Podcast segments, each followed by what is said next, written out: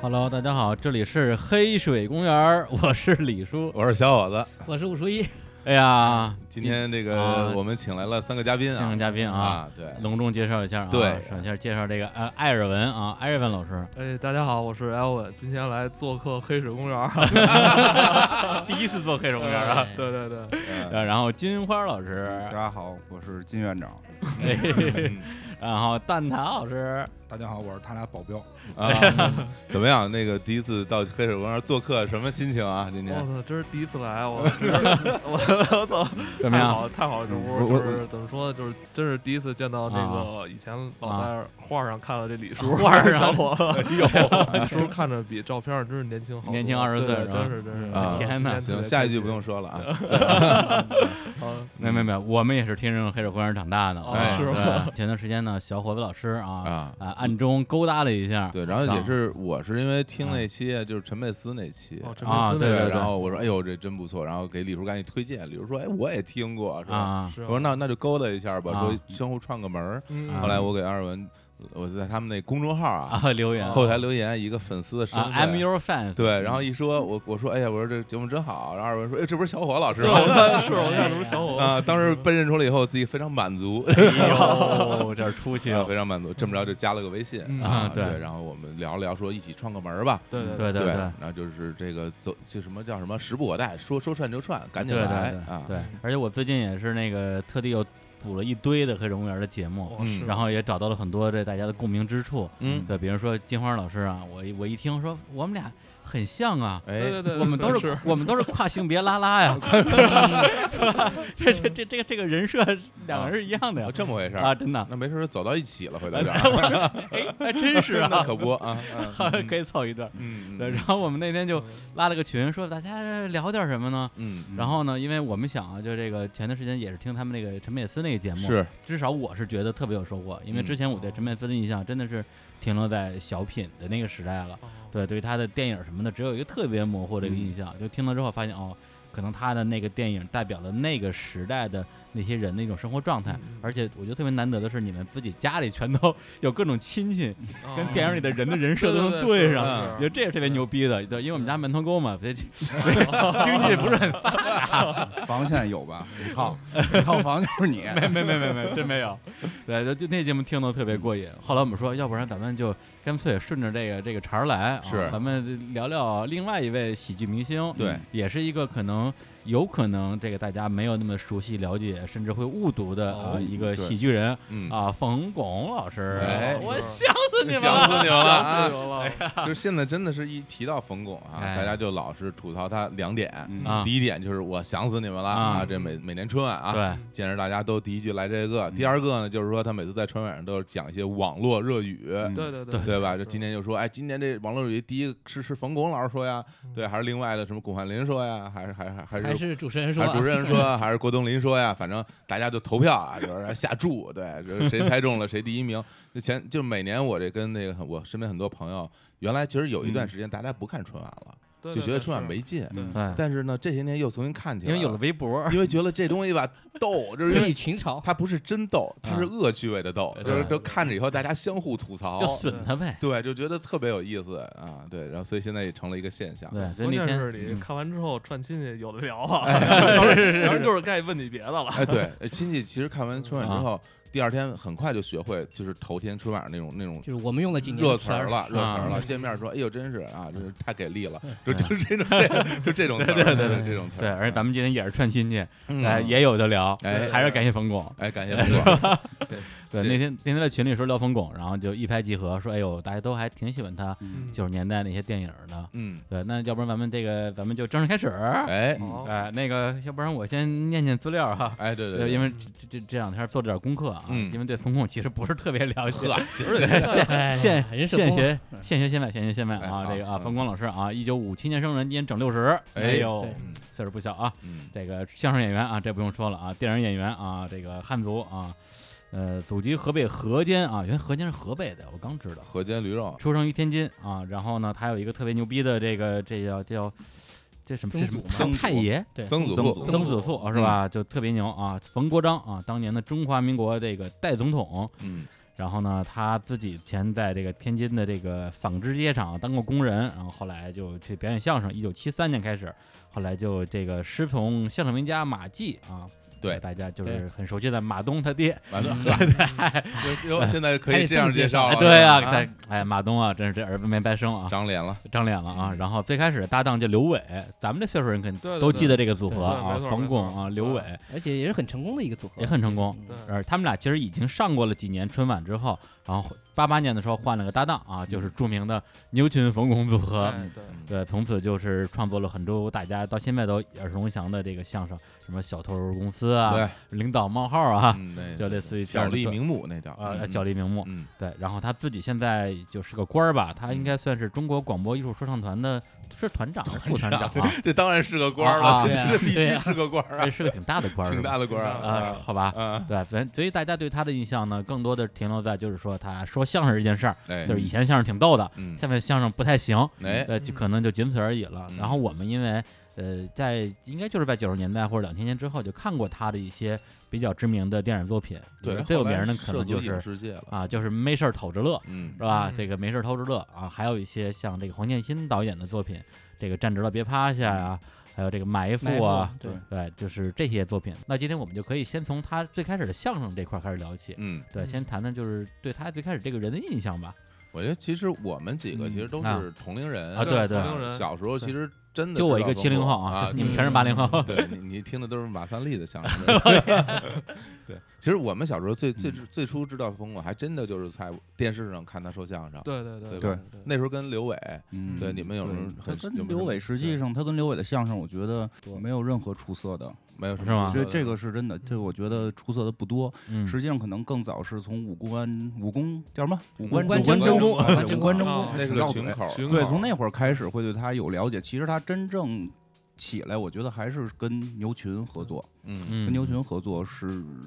我觉得真的是达到了中国讽刺相声一个比较新的高度，哎嗯，而这个且就是而且很很有意思的是，其实一般相声就是一捧一逗啊嘛，一头沉的那种，对，一头沉。但是他的相声到后期发展的是两边是差不多的，哎，嗯那个就死所的谓死叫母根嗯嗯对啊这个是比比较有意思的嗯。对，因为他最初跟刘伟合作的时候呢，主要是刘伟逗逗哏他对捧对他来捧，嗯对，然后但是跟牛群，其实他跟牛群的相遇还是因为这影视作啊品，对嗯对，一九跟八八年一个电视剧叫《那五》，对，从那个从那之后，他们俩就就就搭档了，对，因而为且我觉得他跟牛群合作之后，把他的很多才华才挖掘出来。是他因为在我小时候，实际上刚开始听相声，没有明确分得出捧捧逗这个这个哦区别。啊实、哦实际上很长时间一直以为冯巩是一个。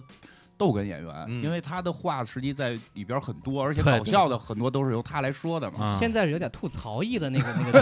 个程度对对对对，对，其是这实，样在相声界啊，嗯就是对他的这种捧哏的风格啊褒贬不一吧。啊，怎嗯么喜说欢的人呢，就觉得哎，冯巩啊捧得好，特别啊夸张嗯啊，有经彩常儿捧嗯的。然后，但是呃，比如相对专业一点的啊这种相声评论人哈啊，很多人都是评论人 啊，呃，这种这种评论人呢，啊评论一切，这不单嗯单评论相声，啊评论所有东啊西，西方批评家嘛，啊就是他们就会认为冯巩的这个翻包袱翻的比较硬。啊，啊，就是哦因为很多这个老，就是说按照咱们传统相声来说，老的这个捧哏演员一般呢捧的呢就比较的自然，捧的比较巧，明哎，白他就梁活不能太嗯挂对相，垫一句垫两嗯句，然后嗯这个这把这事儿给挑起来，然后他是有点一惊一往乍前这支，劲儿嗯然后他的这对对对，啊他捧的特大，他说哎呦这都这样了什么就类似，他就捧特别夸张，嗯，就是对抢戏，对，所以对他很 抢戏，非常抢戏对， 所以最后他和牛群之间的嗯这些相声，大量的都是这种字幕根。所谓字幕根，就是就是两个人相互，你说我，我说你。嗯对你逗我捧，然后然台后词然差后不我多，逗你捧，这笑个点也这差不个多，传统相啊声比较明显，就是比如说那个蛤蟆鼓，啊就就是俩人抬杠的那个嗯啊。你说我说这不嘴大脖子粗，嗯他他就他就有响儿；说那蛤蟆嘴大脖子粗也有响儿，就类似于啊这种，就是你一个有一句俩相互踩啊，对他跟那个牛群的相声大部分都是这种，对啊，对，比如小偷嗯公司啊，什么小丽明目啊，然后我错了，尤其那我错了，我一人错一一句人一句啊，那个，我错了啊怎么怎么样，我错了怎么样，好像那我错了是冯小刚给给弄的，对对对啊，哎是对，啊范对 刚写的本子，那本子挺挺一般的，我觉得。当然了，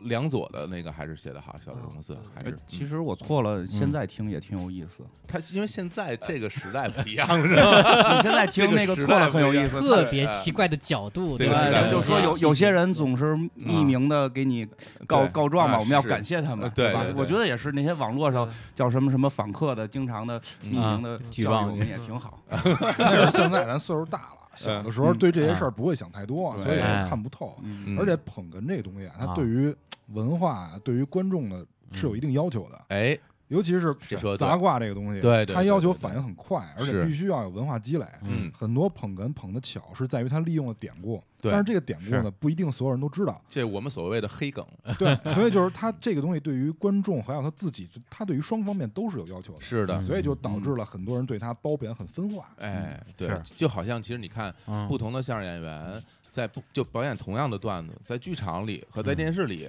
他捧的方式就不一样。在嗯剧场里，其实嗯经会经常会捧的一些比较黑的，或者是我们说比较臭或者那就种带啊互动就是的那对种就是一些比较脏的，对对对，因为因为大家老来都天天都听，我知道你在说嗯什么，我也知道你这人什么样儿，但是一到了嗯电视机前，上了电视，他就不敢那么捧了，嗯因为这东西那吧，是，这个让大让这个大众来听，很多人不是说相声专业的这种这种受众，嗯，所嗯以他就会显得哎，就是就大众都能听懂吧，嗯所以很多人我们在电视里看相声就觉得没有那么逗，嗯对，，因为他也顾虑啊考虑很多方啊面，，这倒 是，对你这你个觉得不逗，会有人觉得逗，哎 呀，对对对，是倒这样。他就面对很多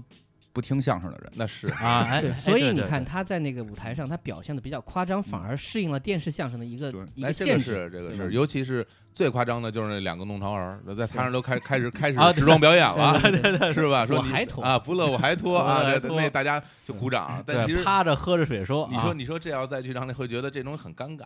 对，因为相啊声嘛是，嗯对，是是一门舞台艺术， 讲着说学逗唱的，对，所以就是是我，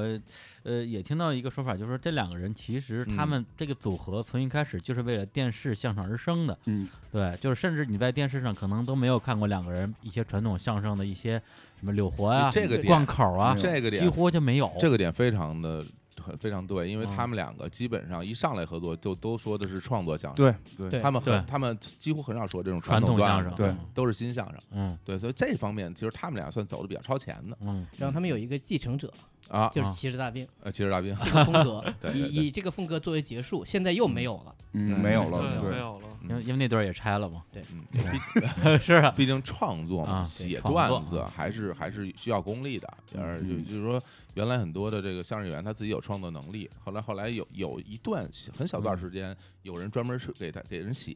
嗯但是后来这个又没有了。进剧场之后嗯还是因为以传统为因为主那段吧时间就是所谓他们说那叫文学相声嘛，因为啊是有梁左在后边儿对，给他们写段子，有几个人后来都对搞有影几视个了，对，先是搞影视了，然后杨左后来人也没去世了了嘛，嘛，对这块儿就更没人管了。其实还有很多故事是来自于一些小说，嗯，他们会看到一个有意思的故事，把哦它把它搬成一个相声作品，一个人讲述，有有些这样的东西啊，来源。就是那个对姜昆那个《虎口遐想》，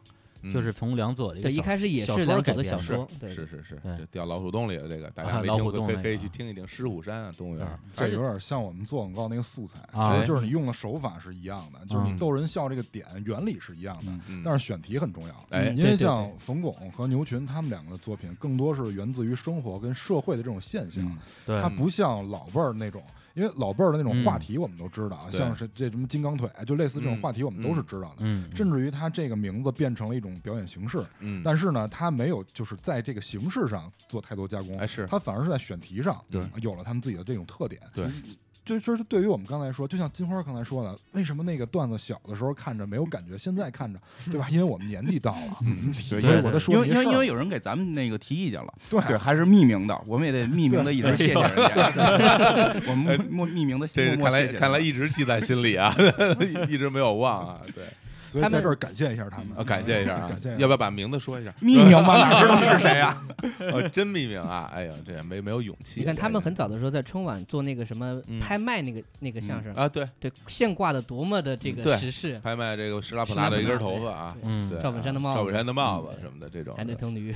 就是就是中国电影儿对吧？中国足球，对包括中国的这些文化的现象，它直接放到那个当年的这个总结来嗯做。其实这个就是说回来，现在我们听到的很多剧场，就是现在在剧场相声，对我们嗯这波人听到，如果它里边拿什么七龙珠啊、什么机器猫 啊说一下，我们也会觉得特逗。嗯对，比对如 《对魔兽世界》，对对对哎对这魔对兽对，世界，对这个就是因为每个时代都有大家关注的东西，对嗯受众不一样。对，对对而且他这个流派本身，我觉得，比如现在也有以传统相声为主的嗯，相声演员。很多嗯对啊对，但是是他们一开始一开始就就奔着这个去的，跟他们这师傅有很大关系。嗯对，因为马季啊他就是一个这种传统相声到这种所谓的新过编相渡声的中的一一嗯个个过渡过人物。啊对对，因为马季这个人也也很神，本身他是这种这个四四大名师，带出来四个的嗯师傅带一个，对，就侯宝林、刘宝瑞、嗯郭启儒、郭全宝四个人带着一个徒弟，然嗯后但是他最后挂名是挂在侯宝林的这个名下嘛，嗯对，但是他自己相当于是开创了中国从电视相声，甚至你可以说是歌颂相声、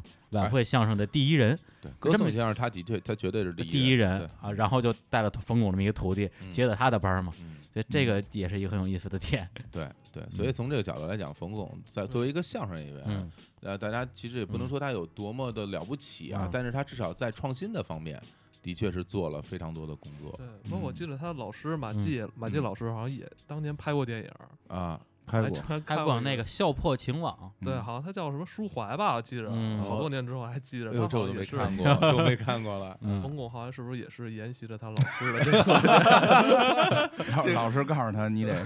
你拍得电你影得拍电影， 这至少不排斥吧嗯。然后告诉儿子你得当主持人，嗯，这还是很听话的，都是啊。对不过这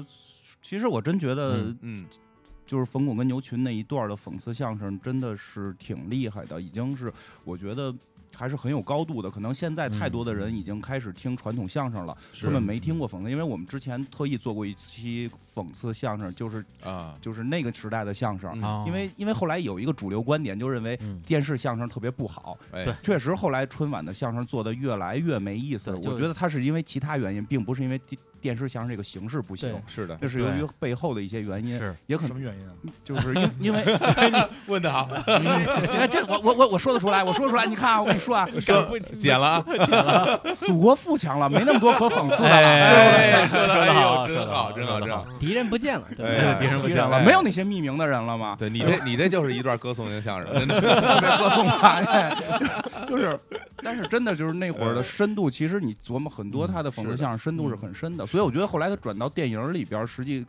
有很多这种讽刺的东西，他是留住的。嗯， 其实从这一点，我们就能看出来，就是所有的这些影视作品，包括像这种面向大众传播的影嗯视、影视作品，它其中的变化跟每个时代面对时代，是完全是结合的。嗯，那个时代它就是那样一个样子，这些对作品就能出得来，不单单是相声，对对嗯对，影视作品也也有其非大量的，其实你说起来，就对啊感觉那会儿的，真不光是相声，影视作品在那会儿有过一个让人觉得心潮澎湃嗯是年的，代。是有的有。那有现在嗯现在是这样，对吧？啊对资源对，富就就强了跟嘛对对对，吧就跟刚才哎 艾文说而且的，那个时代的嗯相声也好，还有电影也好，他其实他面向的是一部分人，嗯，他的这个对针对性很强。对对对，但这很重现要。在咱们做这种作品的时候，老是想我要去下沉三到六线城市，啊我新学的 词儿，新新公司天天告诉我，你得你得弄快手。对，他他的目的哎性呦我的天呀很强，所以他就是能满足当时的那批受众，嗯让那批受众看的很爽。你你说的特别对，因为那会儿可能类似于这些相声啊、电影也好，没想过给三到六线城市是去去看。你说像《领导冒号》这种三到六线城市人，估计根本听不懂。嗯但他们也会模仿，就对，因他们为会模仿，对但是他们实际里边的那个暗藏的梗跟讽刺，他们可能嗯嗯嗯不太理解。换换句话说，其实那个时候传播途径是相对单一的，因对为对大家都是从电视台。嗯包括那些电那些相声都是从晚会，然后对他面向的观众，其实他不没有说所谓的我什么像现在的那种有针对性的、嗯呃分不同人群的去投放，嗯，没有，我弄出来就是给所有人看，因为也没有竞争，因为大家的对因为他们他没得选，嗯然后大家收接收的方式也没得选对，但那个时候，对你可以发现他们每年的相声啊，会成为整个这一届春晚的一个风向标。嗯，对，就是他甚至是给春晚定调的。比如说，嗯今年我们重点要批一批什么东西，比如说官僚主义，哎哎我们今天就说官僚 主义；今年我们说假货，嗯，那我们这一项就说假货。嗯啊，它其实是有一个整个的一个背后的逻辑在里边的。嗯有一年他们还讲过一个亚运之最，呃之最，啊对吧？他就是把亚运会上的一些嗯东西，然后对变成一个呃一个一个梗，一个一个包袱，对然后把它放到相声当中。还有那年跟倪萍合作的那个《最差先生》，嗯，对吧？就尊重妇女的那个题材的那个嗯小铡刀那个对小啊小铡刀那个，是不那是？还是黄金，就是相声的一个黄金时期，是吧因为对后来嗯就是电视相声，它必须要注意尺度。是，哎但是是对于相声本身来说，它应该是雅俗共赏的，嗯它有雅，它也得有俗，嗯所以这就是为什么有文哏有打哏嘛，嗯，就是有雅也得有俗。但是是你电视相声如果做去去注意尺度的话，可能对于观众来说，还不如我去做影视作品，嗯哎对，因为我能嗯挖得更深，挖得更透。对相声毕竟是靠语言往里去带，对吧？而且我还说有这儿有时一什么长东限西，制，在春晚没错儿有哎，十我几我分钟我没我错我没说一个，我觉得啊，我觉得这事儿是因为什么呀？就是真的是人民富强了，嗯这个电视机已经家家都有了。嗯我觉得早期的不管是电影还啊是相声，它真的针对的一部分知识分子，就是他对于这种就是就有趣味或者什么，对对对，有文化嗯有知识，哎，咱也不是说那个三十六线城市人民不好，但就是确实是有文化差异的嗯嗯。它针对的更多是城市人群，但是你看到后来的春晚，在大量的像这种就是下沉，农村它在题材下沉，嗯下沉之后，那那个观众量大，那它嗯你想你，说这对，它电视台收到意见反馈的时候，嗯那肯定更多的是这种就是你对下沉的这种东西或嘛，者说所你以这些都市白领本来我就很难讨好，呃，对对对，我就他不讨好你嗯所以他们根本就没再也没有说对都市白领啊，就是对于城市人的这种嗯，这种作品关了，注基本真的都是农村的这种。对嗯，它这是一个轮回，就对是说人在嗯刚开始的时候啊，可嗯能因为相声能看到人很有限，嗯对吧？对对对，他他一定是是找那个人口密度高的地方去表演嘛，嗯所以对能看到人有限。那么这些人满足了以后呢，可能要想看点新的，嗯尤其是经济发展以后，他嗯可能有了电视机啊，或者有了嗯其他的这种媒体媒介也好嗯，所以就开始去看电影嗯。你会发现现在就比如说西方有一嗯些影视行业成立较早的这些国家嗯，他们现在又开始流行脱口秀了。嗯对吧？这就是一种嗯轮回，一种嗯文化的轮回。因为这种脱口秀啊、相声这种东西，对于听众他是有要求的，嗯他不像说这个我看一个影视作品，因为什么东西你都能看见，嗯不是说相声对吧？这儿我说有一椅子就有一椅子，不但是恰恰是什么呀？嗯现在的问题就是，很多人觉得相声对观众没有要求，你只要嗯来点儿这刺激的，我们就哈哈一乐。对，但我觉得这是一个误区，唱就个是歌对就行硬是对了对，是这样哎反正反正春晚也基本没相声了，是不是几百几百人几百个人一起的群口相声？情况对但这个事儿就你多说一句啊，就是那个时候到九十年代中期，嗯他们已经感觉到危机了。哦嗯相声当中大量的自嘲说我们干不过小品，对，对啊吧？对自己就说自己就是吧就相声是就不是行因为了下沉了，因为那个时候就是这个事实，对对本是这身样小品就是因为在这个语言类啊节目里面，小品已经远远超过相声声干不过量小品，杂技干不过魔术，嗯对那两年的这个，对是 这样就是这是吧样，因为嗯下沉了嘛，其实小品更容易理解，嗯或者 做预设情境，相对对观众更容易更容易接受理解包。括当年那个，啊我记得侯耀文那个跟赵丽蓉老师都已那经个是小品了哈。对对对，后来冯侯耀文都都已经不不说相声，不说也相小声也品了他行和黄宏演了一个啊打打扑克英雄那个也很棒那是英雄母亲的一英天，雄母亲一天嗯，那个还比较早嗯，那个还比较早，你打扑克那个相对晚点儿了，对，那会儿真的相声干，而而且里那时边候已经是颓那势，里边还有一个梗嘛，就说嗯就是那个黄宏说的嗯还是谁说的，就是啊相声干不过对小对品对嘛， 对吧？直接这么对吧？他说说他说了，我出一个相声演员，对我一个小品， 对对对对对对对， 他有这个梗，就是拿哦确实这个哎是是剧情是拿名片儿对啊当做扑克牌，然后对你谁谁大谁小谁因管为谁你，想嗯想，其实因为传统相声真的有文，因为你相声就算是新相声，也是从传统文化相声嗯，来传传承下来的。它相声的要求还是挺高的，嗯像八扇八扇屏这种东西，嗯，这都是文化，嗯对吧？你把这个背熟了，打王者荣耀你就都能厉害， 小孩子你比得了， 对啊对吧一年级小孩你打不过是吧？ 想周瑜啊，对不对？我刚买的，我刚买的皮肤可厉害了，火烧战船都厉害着呢，技能。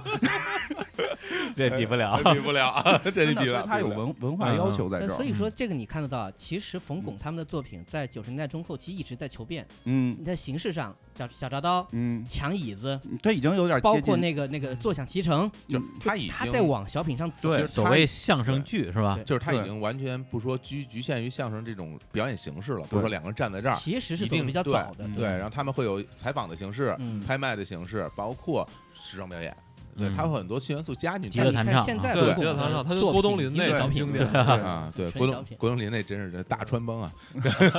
接接背带儿都掉了，还在那儿弹呢，还有声儿了，真的摁着和弦也不一样，这家伙真好，狗不狗不理包子是吧？ 那啊那萝卜梨包呃子，那这不过这段特别还是流传很广的。嗯他虽然对其实这句对对说起来没那么逗，但大家就是记得住。嗯，对这这这值得柳研活究。这个东西它还是有一个稀缺性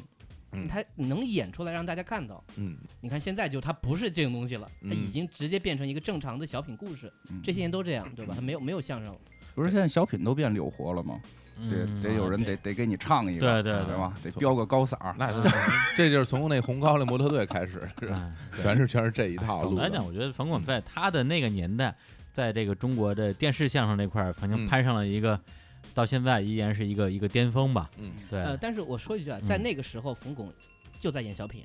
他同时也在演小品对，他演过好多个那种男女之间，他和吕丽萍有一个小品，就就是九十年代末还是初，就是为嗯打一个箱子打不开，特别酷那个对。啊啊，一个一个心里有有鬼的丈夫和他老婆之间斗来斗去，是啊好像也是冯小刚的本子。是吧？对，嗯，就是他那个时候他。呃，因为也在演绎影视了，所以嗯他有大量这种影视化的表演，是他是很能熟练的在舞台上表现出来的，对对，更多嗯表现对男人和女人之间那种斗平啊那种感觉。嗯对，我是二零零二年的时候，然后在我们那个报社，我们啊是做记者嘛，嗯当时专门做过一批相声演员的采访，哦包括对哎李呦金斗、陈永泉，嗯然后冯巩，呃，还有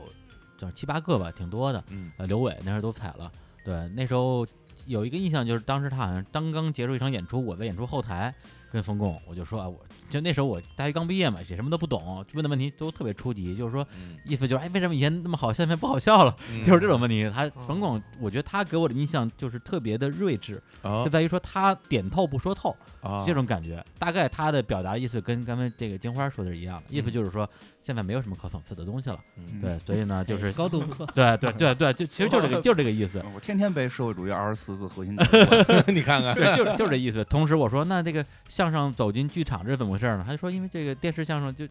就已经这样了，那那就就不就走回剧场呗。嗯等那个郭德纲还没出来呢，但是已经有很多相声演员在做一些线下呃的剧场，那那波是这个姜昆，姜昆姜老师昆带带在的在带在着带在着东城做那边在做。，嗯对，那时候跟他加在一起可能没到十分钟，但是给我印象是，他在非常短的时间里边给出我的信息量跟干货是最多的。嗯对，就让我觉得这他那时候已经是那个广播社团的团长了。哦对，等于说实话，既有这种官员的智慧，嗯又给了我作为一个小记者足够的尊重。 对，嗯就就没有。应付。对因对为对对对，他他没有应付我，给我印象特别好。我我我真是挺佩服他的，在于他后来演戏，就是这个嗯演电影，对，确实，因为很多相声演员都转过演电影，现在很多相声演员嗯，也在演电郭德影。纲，没不不不不知道啊 不知道这个我我真我有有个朋友还还说过说的嗯他特别希望相声演员不要演电影，因为实在是难以难以接受，因为确实相声的表演方式跟电影表节演奏方不一式样，是完全真的一样不一样的对对。有时候你说话那腔儿一起来特别，你哎搁在呦电影里特别诡出异戏。出戏，对，但是冯巩就是能够演得好，对，而且所以就嗯就是说他可能很早进入这个影视圈之后，他真的看到的东西就不太一样了。是对嗯，而且其实他当的当年这个相声演员演演这影视啊，也是有一个也是很一大个原风因潮，一个很大原因就是嗯这相声不挣钱啊，对你挣不着钱，你你你演演片儿你你有收入啊，所以那个时候这有个是一定位点。叫孝心，但另外一小点型对，给不说大明家白的印象，因为我们对说相声人啊是有刻板印象的，不单单说相声，演小品的人也一样。当年嗯看着宋丹丹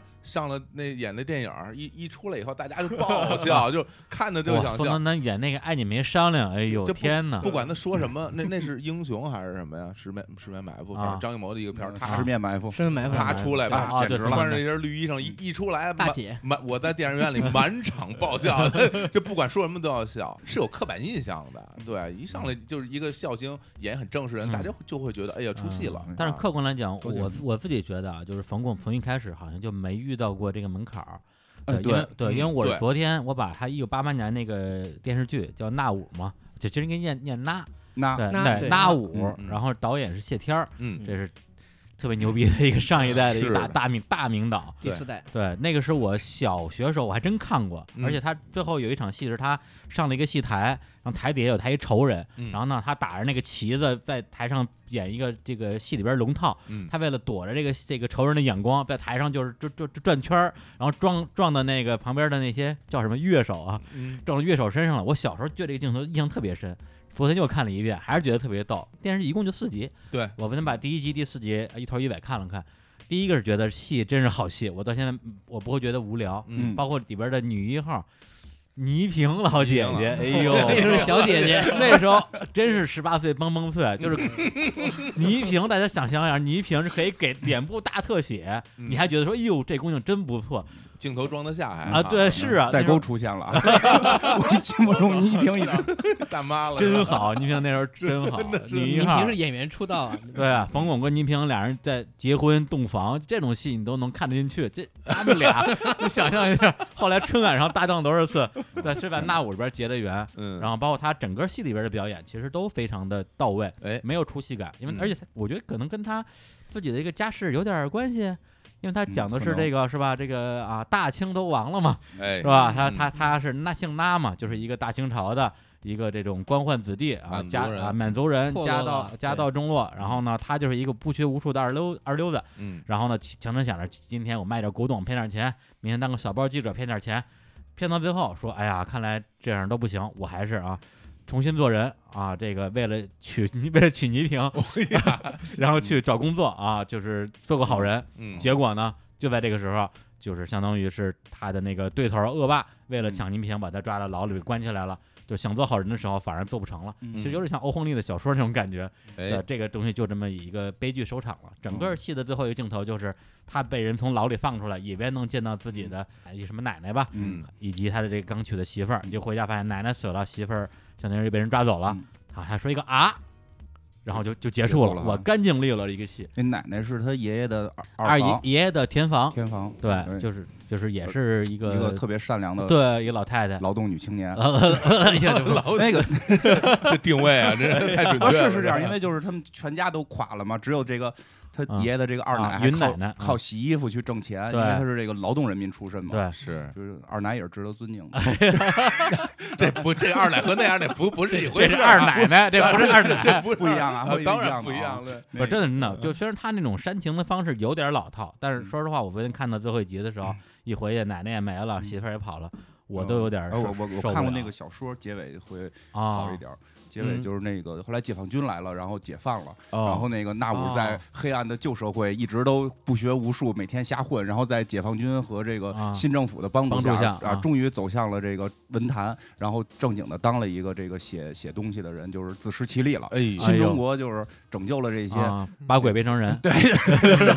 真好，真好真好写实主义作品，嗯对对真对棒啊对，因为它本身是有原著小说的，嗯是一个作家叫邓友梅的一个小说，一九八三年的一个作品，然后在八八年改编成了这个电视剧。因为在那之前，这个冯巩他演那个相声，就还跟刘伟搭档嘛，是就是上过春晚，但是并不红。嗯，这个其实他走红的第一部戏，对对对，对而且他是因为这个戏跟牛群认识的，嗯牛对牛群牛群在里边也也演一个小角色，相当于是他媳妇儿的，他媳妇儿是一个这种这个唱戏的啊，嗯这么一个就是算是这个花魁吧，嗯戏楼里的花魁，然后他这个牛群演这个戏楼的楼主啊，嗯一个一个奸商啊，叫贾凤楼，嗯然后相当于就是反正就坑蒙拐骗，最后就是他把冯冯贵坑的，嗯特别坏的一个人，俩人就从这儿认识的。本色演出啊，呃，本色演出对对，对，你就觉得特别像本色出 演，哎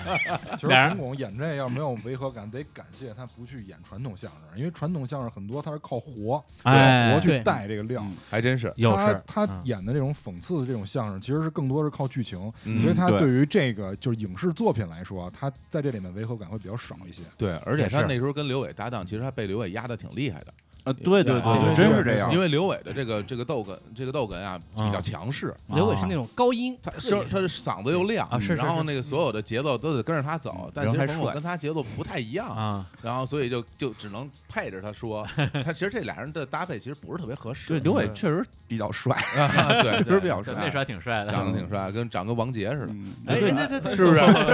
著名歌星王杰啊？最最新一首歌曲，我我知道我是一个已经过气的歌手，大家可以去听一下。哎，不，那我里边也有牛振华有有对有，对他对演这个这个，相当于是呃冯巩的这么一个小弟，小弟啊，啊一个损友吧，嗯，呃，都不是什么好东西。因为这个后来我会发现他跟牛振华合作了挺多的，嗯特对别特别多，多，对小一直有品牛振华影视很多。嗯对牛牛牛振华老师的演技也是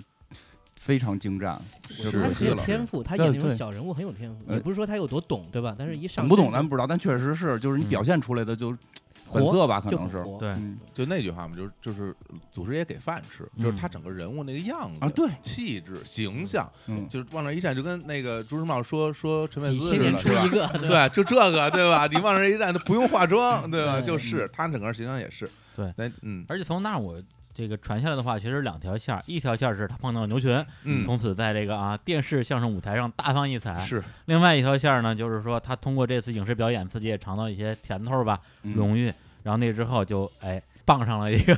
一个呃，在那个时代非常适合他这个导演啊，就是呃黄建新应该算第第第五五代代第五代黄建哎第五新代导演嗯新啊影，厂，黄建新老师。然后在一九九三年的时候就拍了一部就是我们大家还都挺喜欢的一个电影啊，叫《站直喽别趴嗯下》。哎，哎，然后跟他一起搭戏的也是牛振华，哦刘振对华，嗯对，而且在这个戏里边，因为后来冯巩凭借这个戏得了一个最佳男配角奖，这个事儿特别诡异，是吧？特别诡异，因为他是男主角，不是？那那颁奖的这个机构肯定认为牛振华是对男对对，男因为一牛号振华太抢戏了太， 详 细对，但了，其实牛振华那个角色是个配角，对，因为想啊从从那个那个电影从一出场就是以冯巩作为主角，视觉是吧？啊，对，他是作为一个主角，是就是以主主角的形式出现来讲述他的那个经历，而且以他一开始搬进这个楼，到对最后他搬一出去，搬出去这照个那楼张，相哎，为为结尾结束对，嗯所以他明显是主角，但是最后是给他颁了一个配角 奖，但是他看怎么嗯说。对，如果是以以我们以前写新闻的说法，他这种就叫假头条，啊，对，他放了头条的位置，但是他没有这个头条的重要性，啊他更多的像是一个穿针引线的一个嗯对观察者的身对份。对对对，对，啊，反而这个更多的戏份是给了他的观察的对象。对，嗯所以主我觉要得是三个男演员，就嗯平均戏份相对还比较平均，比较对平对，均，就是三个人斗来斗去嘛，就这嗯样，嗯对，但是嗯对，但是里边主要是牛振华太出色太了，强了。哎，这个戏因为咱们那个肯定是要重点说一下的，嗯要不给大家先讲讲剧情。好嗯，对，要不然那个呃，艾伦还是金花，你我们来金我花来大概你讲讲吧，哎嗯啊，太久远了没事儿，我我们来补充。啊，你刚看了是吧？我我刚看完， 就大概讲的就是冯巩演的这个角色，然后是一个作家、知识分子对，然后在做鞋。然后这个他突然有一天听说他分到房了，原来他住在小平房，然后突然他分到房了，说能去这个楼房里住了，非常高兴。嗯然后带着他这个媳妇儿，他媳妇儿是个艺术家，嗯，对，就是这个搞搞文艺的，搞文就艺他的是搞文学的，他是搞艺术的，他们俩凑一对儿就是文艺。对，这个是就是文艺组合呢，就嗯进了这个楼里边儿住。这第一天，传达室的这大爷就跟他说：“说嗯你小心点儿，你住的这家儿已经搬走四户了，嗯，因为你们家这邻居有点儿闹心。对，两边都不省 心。嗯然后那个这俩邻居是谁呢？一边是一个人事的一个一个头儿，然后啊刘干部，刘干部，刘干唐部，对，呃，他负负责管人事。后来后来有说他负责管管人事的。然后嗯另外一边呢，就是一个无赖吧，混混子，混混混的，就是牛振华演的这个，就这是都都是对结婚有孩子的这么一个设定。对，然后他们住进去之后呢，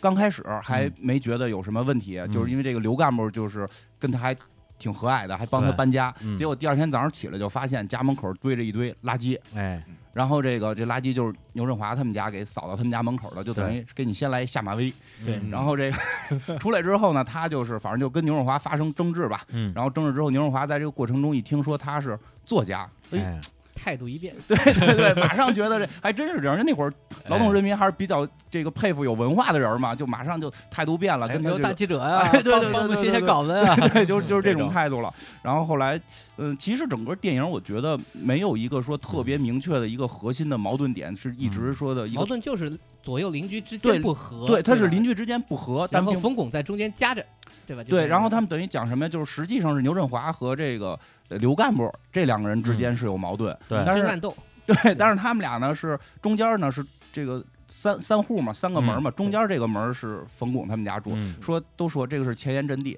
就所以对，三八 线，所以两边都是既拉拢又打击，嗯所以他嗯在这里边就是把这个那个心态吧，知识分子对的这种这个懦弱就表现出来了。比如牛振华去他们家嗯啊说说说一堆事儿，然后跑了之后，嗯这个冯巩就站在门里边骂嗯，然后他媳妇儿开门就赶紧关上，说这个内部矛盾别别别然后关着关着 门骂，不能开门骂，对你不能开门开骂门听见了对就，对对，包括这个，因为它里边儿它讲的比较，我觉得细节做的比较好，嗯 像它没有说去突出这么一个一个核心点，一直去打，而是很多小事儿就对而且人都很多面，呃对没说谁好人对，谁坏家人长里对短，比如刘干部家有个孩子还考大学，嗯然后这个让没冯考上巩让嗯让冯巩辅导，后来没考上，然后自杀，冯巩还跟着一块儿去找。对然后这个牛润华他们家呢是后养来鱼，养鱼了，对就是后来把工作彻底辞了嘛，就是他又开始经商，那个时候刚哎改革开放不久嘛，开始经商，对，然后为因为弄鱼的事儿给发自个儿财了，啊跟先给自个儿媳妇儿给打跑了，真扇大嘴巴啊给打跑了嘛。对对对对对然后， 然后这冯巩还跟着还去一块儿劝去去对劝对去接，对所以你会发现冯巩在里边演的这个知识嗯分子并不是一个坏人，但是他确实有知识分子的这种恐惧，就、嗯就是既怕这个别干得部罪啊，别人也别得罪那边对那个，但是又有正义感。最后是这也不是最后，就中间包括最后牛振华和这个刘干部发生真正肢体冲突的时候，他想出去去这个阻拦，然后他媳妇儿又关着门堵着不许他去，说咱们家就是。别惹事儿，对你你对惹了事儿，咱谁也干不过。然后对他这个冯巩还跳窗户出去，真报警报警什么去的，对对对。然后在后来比较有意思的是什么？就是牛振华这家就慢慢慢慢这生意做起来了，对然后还雇了一女秘书，对，大瞿颖，二十一岁的 曲颖啊曲颖，真嫩啊！ 又又来太好了， 又嘎嘣脆了，我这感个觉太好了， 超 漂亮，，超漂亮！就我小时候很喜特别欢好她，看。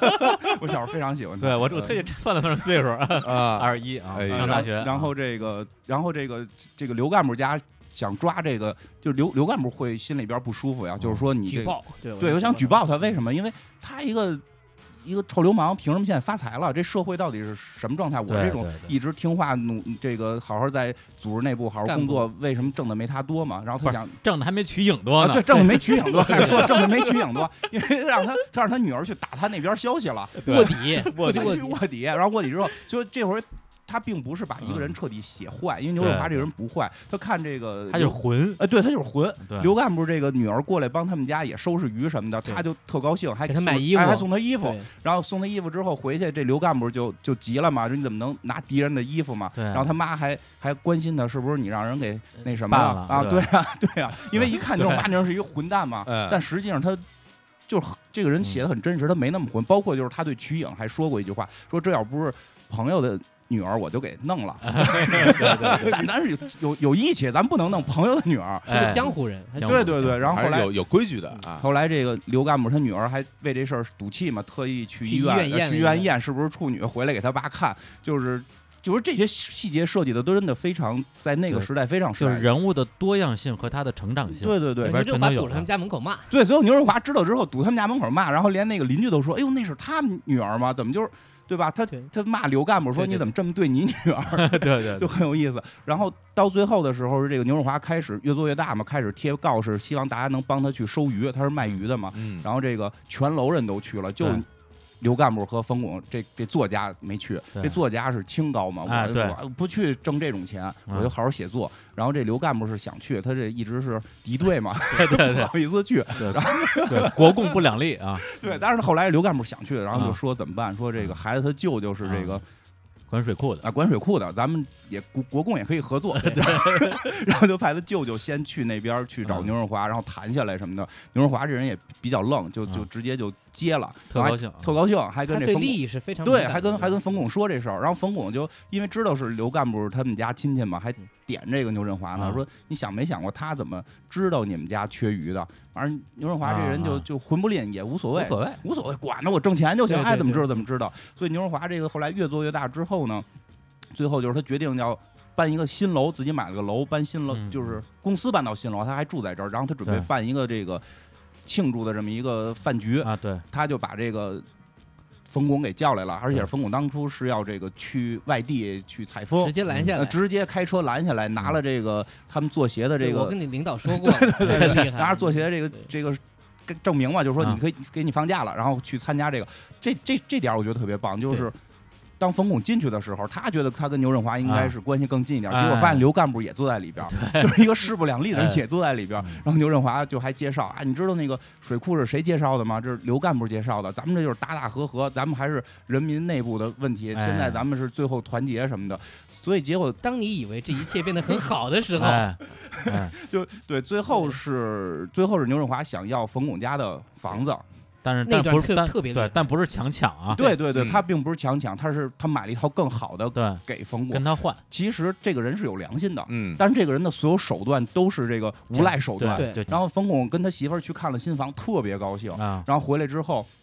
正正进门呢，牛肉啊华看了，说：“哟，你看那新房怎么啊样？”我说：“不错，挺就真没还真没说不错，就啊啊还行，就还表行现的对特对坦然。挺矜持的，但实际上他在那个新房的时候都已经特高兴乐了，得蹦高对了嗯呢。，然后这个时候牛若华带着这个拆迁队就进来看，我要在这儿开个门什么的。然后冯巩就不太高兴，啊，不给我面儿对嘛，啊我们是知识分子的这知个识分面子子你不能不给啊，对吧？你你你得让我先忧伤两两天儿，对我得我我换地儿不能写作，你得给我一嗯个心理反应的机会，什么什么这个说。然后这牛牛若华就对，晚上就又开始耍流氓了，嗯，杨振华说搬家还做什么准备啊？现在就搬呗，对啊。然后这个牛若华先是牛若华的媳妇儿拿锤子砸墙嗯，哎然后牛若华拿一铁锹在地上划， 对，一边划一边骂说让你写让你写。然后这时候冯巩就特别屈辱，其实是。对他一下就急眼了，说我他妈就不搬了，然后对开开门就关上了，咱们还是搬吧， 就是因为 那多个新哎细房。 腻啊！这因为个哎那个新房子 好非常，细呃，真的非常细啊腻。非常就是我有那会儿，但是在利益面前也会低头。然后，其实你最后会发现很有意思的就是刘干部也挣钱了，因为他对那个应该叫孩子他舅舅小啊舅子嘛，水库呃，那对，水库那个跟这个商人最后就是形成了一个新的合同，他在对中间也捞到了利益对，只有夹在中间的这个这个矜持的假装，也不是他是真矜持的，真矜矜呃持的，矜持了了一，部戏，最后实在绷不住了，其实就走了，换走了，换了房，换走嘛，跟他那个搞艺术的媳妇儿，啊，啊所以。这到这儿就是结束嘛，对最后只对是他们说拍了张合影，对对就到这儿结束。我觉得，嗯，黄建新的片子真的是会有很多深层含义在里边嗯儿的。就刚才其实这三家关系，一个是就是官当官的啊干部，那一会儿的干部，一个知是识文分知子识分知识子，分子，一个是这草个。根吧，或者你说是呃嗯对，就有点草根，然后对经商的这种，最后下海，最后最后你会发现，只有知识分子是尴尬的。对，就 然后最后有哎个呀细节就是他们准备合影，然后三脚架倒 了，就那一瞬间，其实那张照片是歪的。对对对，哦，嗯，对，所以我觉得这个片子我自己看完之后会比较喜欢，在于说这个片子它应该是冯巩演的所有片子里边儿，呃，整体的基调最温的一部，它里边儿没有什么特别大的那种这对种特特别强的去的戏剧冲突就，一对他对也对没有他也没有那么逗，因为他演的很多片儿都里边儿都有很多笑料在里边儿，没有那些那没有那些那么多对，也没有那些东西。嗯但是，但是他我觉得作为一个，呃，我可以说，比如说由这个文学作品改编出来的嗯电影之外，他是我觉得是非常理想的呈现了那个年代的这几类人的真实的一个状态。对，对包括刚才对我提到每个人的多样性、多样性跟对成长性，对，因为刚开始看的时候会觉得牛振华那是嗯一个反面，对但，后来发现他真的不是反面，他心地是善良的。嗯，这里边刘干部开始也有过一些表现，好像要送他礼什么的，嗯你会感觉刘干部可能也是个坏人，或者是、啊对中但间后来你发现他对也不是中，间有段时间就就一开始特想抽牛振华，后来觉得哎大哥还不错啊，然后就特想抽楼干 部，后来觉得这大这大大哥其实也还行，哎就是我就特这别种感觉嗯我特别喜欢这这这个片儿里边就是那顿饭局，就是那顿饭局，在他带着冯巩林上去的时候，就牛振华原来有一嗯堆小流氓小弟，嗯特别高兴，也要跟着上上去吃饭，说嗯咱咱们哥们儿发了得上去吃嗯嗯嗯。牛荣华说今儿你们不能去，给他一笔钱，说你们去别的地儿吃哎。今儿来都是有头有脸儿的，就是你会发现就是。没有起来的那堆流氓也会被起来的这些商人所抛弃，然后嗯商人是想往上去的，对而往上去的时候，这要个是借助这些人，呃，对，借助了知识分子，最后跟刘干部他们形成了一个合营，然后知识分子只是换到了一套房走， 对，就所以从这角度来讲的话，你说牛振华是男一号也没错 儿，对，但是你真觉得这个戏里边把这个知识分子的这种，嗯在那个时尴代尬他是最尴尬的，他干部的尴尬是尴尬在。为什么你嗯你一个这个臭流氓，你要挣的比我多，对嗯吧？但是你会发现他最后是有办法，他有权利啊，他对吧，对他最后是有办法，也可以活得很好的。嗯对牛振华这种就是破罐破摔，但我可以在这个嗯新时代，我可以让这个下边的人能上来是有这个嗯通道跟机会的。嗯只有这个知识分子嗯他的矜持，他是左右都不行对，这个让他非常尴对尬。其尴尬，我觉得嗯堪比许知远。嗯，哎呀，这 个当刘干部对跟这牛振华合作的时候，他一定一定想去问刘干部，你为什么不愤怒？ 对，这其实是一样的。呃 是就是是是挺有就是当时那个对眼神就是这样，对，啊就是知识分子在这个时代巨变之中无法适应的这种尴尬嗯，跟焦虑感。嗯他但是什么都看得明白，但他无能为力，对吧？对就是嗯他矜持嘛，对但是也矜持但是也有一个好处，代表知识分子媳妇儿漂亮嘛，就是里边最后最漂亮对对对的对对媳妇儿。这个戏可能就没再往后哎，他演。媳妇那演那他媳妇那演员真真不错，而且那那演员他演的戏特别少，嗯我专门去刨了刨，是吗？他哦就为了他正经演过的戏就就是正经戏就两个，嗯一个是厉害啊，对啊，就是就还有一些就是豆瓣上连评分都没有，就啊没什么人看过的。嗯， 嘎嘣脆吗？一部就一部就是这站着说别趴下，哎一个就是冯小刚那版的电影《手机》，嗯他演的是那个葛优的第一个媳妇儿，哦啊，对于文娟，儿对对，就是是就这俩对戏，对那女他的也挺漂亮，啊正他本身是中戏的一个老师，嗯所以很有以气质教学为主，非常啊对，正经片讲过这两个，嗯，但实际上真好看实，实际上我觉得对张璐，那个叫就是瞿颖那个角色，嗯也代表了可能新时代知识分子连漂亮姑娘都混不上。哎，你瞅瞅其实我看这可能跟你们看不太一样哎，呦，哟，因为我可能那个比你们年 轻啊，因为是是是，就是这有个，代沟啊，我觉得表现了一种就是大公司里面那种大公司病，嗯就是你会发现你在 嗯对对，因为我对这特别有感受啊，就是我在你比如说你你刚进来的时候，你可能是一个中立的人，嗯就像冯巩刚搬进来是一样的嗯，他是一个中立的人，他没有站队。那么如果说这两个公司里面有两个已经成势力的领导嗯互相在掐的话，你是非常尴尬的，啊，哎呦，是非常尴尬。啊这是个，是，他对不对因为冯巩那个人是两边都都甜乎，然后两边对也都不乐意。而且两边人都想拉拢他嗯，然后帮自己，逼因着他为表表态。对，因为为他是在前沿嘛，他等于在两个地方中间嘛，所以你就会发现有很多新入职的朋友会遇到这个问题，哎，尤其是大 企业。嗯你你能把什么话题都聊到这个办公室政治？呃那不是那不是你以前老干的事儿吗？你看这个都这说啊明这片儿好，到现哎在还有借鉴意义对，对还有它的吧多义性，啊。对，然后通过这个看冯巩怎么干呢，给自己一些提示，嗯是不是让自己别老这个呃太保有知识分子的这这种这种中立性啊啊，而且就是该就是也别老怂是吧？ 所以永远怂，开门又不敢出去。那嗯还是得健身，他太瘦了，他怎么 打我就让他不是，那所以牛振华会问他嘛，说你俩这么大岁数，本还没孩子呀？嗯，哎对，是不是你是不是身体不太不是行啊？我不是，就那句台词我啊现在还记得。哎，来来来，关键时刻你也搬大腿。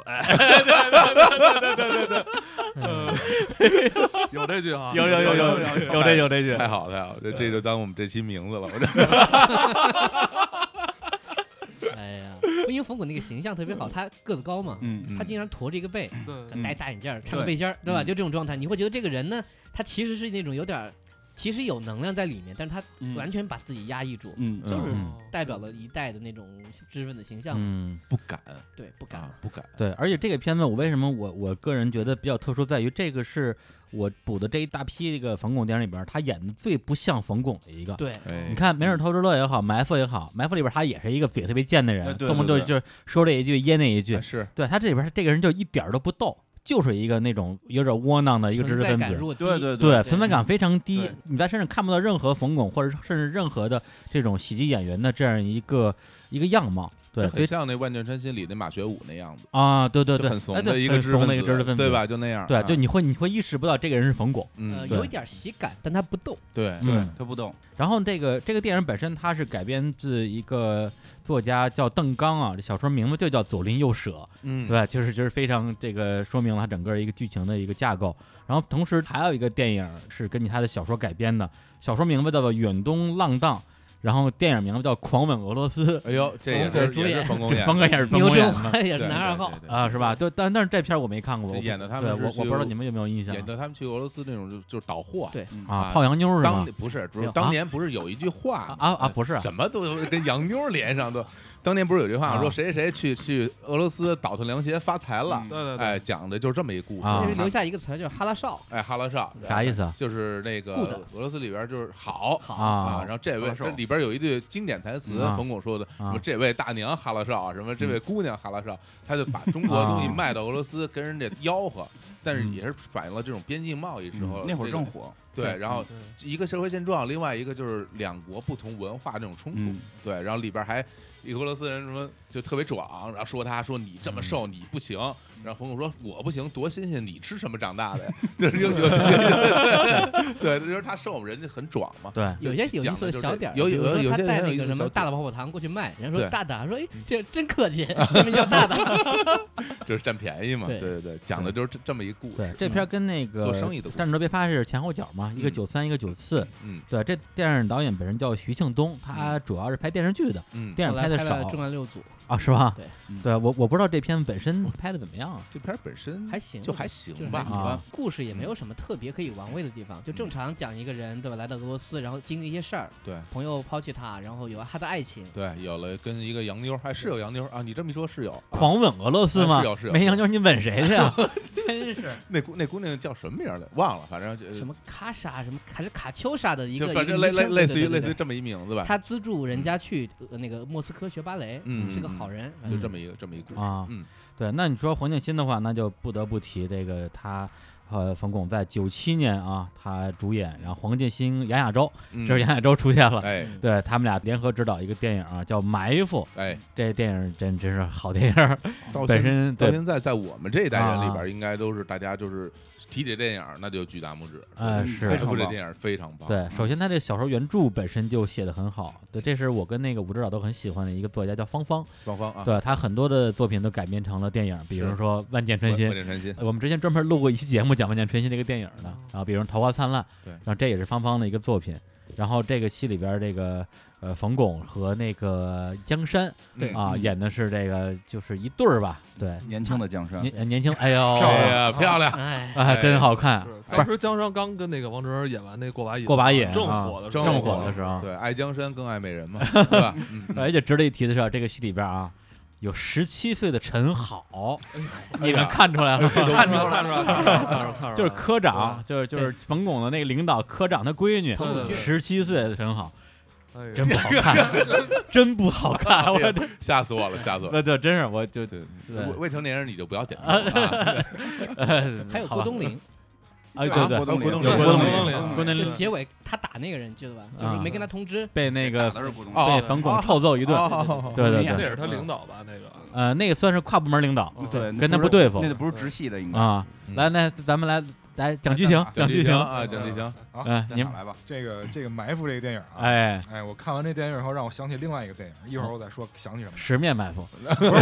差哪儿去了？另外一个电影，就是这个嗯，他说了一什么事儿啊？嗯就是说，首先这是一个在山东发生的事儿，这个嗯通过车牌大家都能看出来。对，鲁嘛，对，对是一个山东发生的事儿。然后一上来呢，这个冯巩跟江山这两口子，一嗯，上在一块儿这个腻咕，嗯一看就是显然就是同居已经很久的一件事，嗯一对，同居很久了嘛，两口子。然后这个时候呢，在这嗯件就是在这个戏正式开始之前，就是在播片头曲的时候，穿插了一段剧情，就是有嗯人入室杀人，哎，对然，后发生了就是就是冯巩跟江山他俩刚起来这这段，哎，然后都表示要去上班，然后这时候江山还让冯巩帮他请假，这都是小事儿啊。啊主主要的是什么？主要就是因为这个案子很重要。然后呢，他的冯巩的这个同事在楼底下叫他说：“赶紧来上班儿来，对赶紧来上班儿来。”他领导科长嗯对，他的那个科长田科长，哎，然后在楼底下叫他来上班儿。他们这个去上班以后呢，就被这个警察哎叫走，说要配合做一些任务，但他们那个用的词儿叫有一些任务，要做一些任务。对这警察跟他们说呢，说最近啊，这社会治安不太好啊、嗯有人被杀了，是，说咱们呢能不能配合警察这边一起来查案？说你们怎么配合呢？就是去盯梢，嗯，这个他们盯好梢像是呃普嗯通的工人是吧？我记得是对嗯船厂的工对人他们是保卫科的，保卫科的嗯对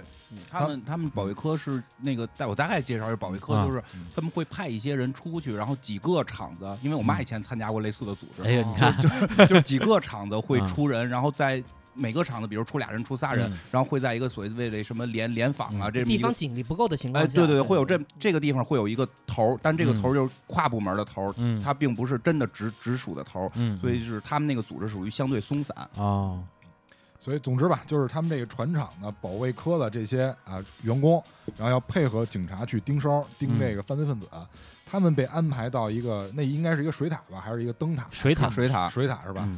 他们被安排在一个水塔的顶层进行盯梢。嗯警察跟他们说的是什么呢？说这件事儿不要让任何人知道，嗯，你们就在这儿盯梢，一直盯到这个犯罪人员来，然后谁都不能说，对谁都不能说，而且他说呢，就是这个事儿呢，就是首先是一个特大呀，这个特别重要的案子，对对我们有七个埋伏点儿，没你错们这是最不重要的一个，对呃，而且你们这个是没有任何的这个这个事实依据，是靠我的直觉，对但是在破案的时候直觉很重要，对，所以你们就开始埋伏是吧？对直觉是很重要的，所以他们就在这儿埋伏，因为是两个人。这个嗯冯巩跟这个田科长两个人在这对儿轮班倒嗯。结果呢，因为这个组织交代的这个任务不能跟任何人说嗯，就导致了这两个人分别跟家里都出现了一些问题。嗯，冯巩是因为晚上出去，因为他盯夜班，他晚上出去。年轻嘛，对，这江山肯定不乐意啊啊对吧对啊你这老爷们儿，这你晚上老 出去，这对像对话啊。然后这个这个田科长呢，是因为他本身就有肝病，哎然，后就家人又很担心他，他又不能跟家人说他去做什么，对所以就导致他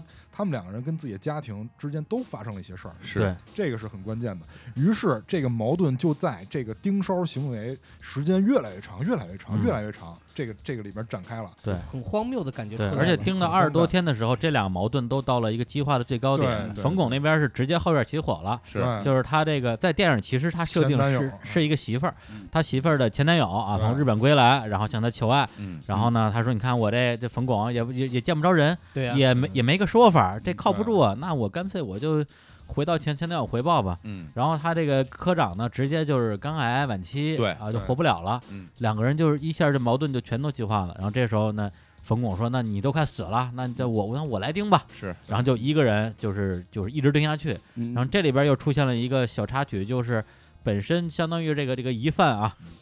也又又是牛振华，又是智者，智者， 演一个人叫智者，但是整个礼拜里边出场应该不到五分钟，我必须说不是很合适。他不太 像一个长得不那像种智杀者，人犯什么的。呃，就没那有个你智这个疑虑，冯巩一开始也有，你看那照片一个劲儿问说你确定这是那主犯？ 你确定是吧？因为后来看见，后来他们最早看见他了嘛，还说这个是下夜班的，嗯 对，对这个就是刚开始那个问题，就是说这个电影嗯让我想起另外一个电影，就是《集结号》，嗯啊，对他最后盯了三十多天，嗯，这个信儿让他们取消这个盯梢哦这件事儿，一直没传达到对他们就耳朵里。实际上大概没几天的时候就决定撤撤嗯呃撤在撤二在二十多20天的天时左候右，相当于就撤是这个这个警察啊，嗯警察这个叫叫什么来着？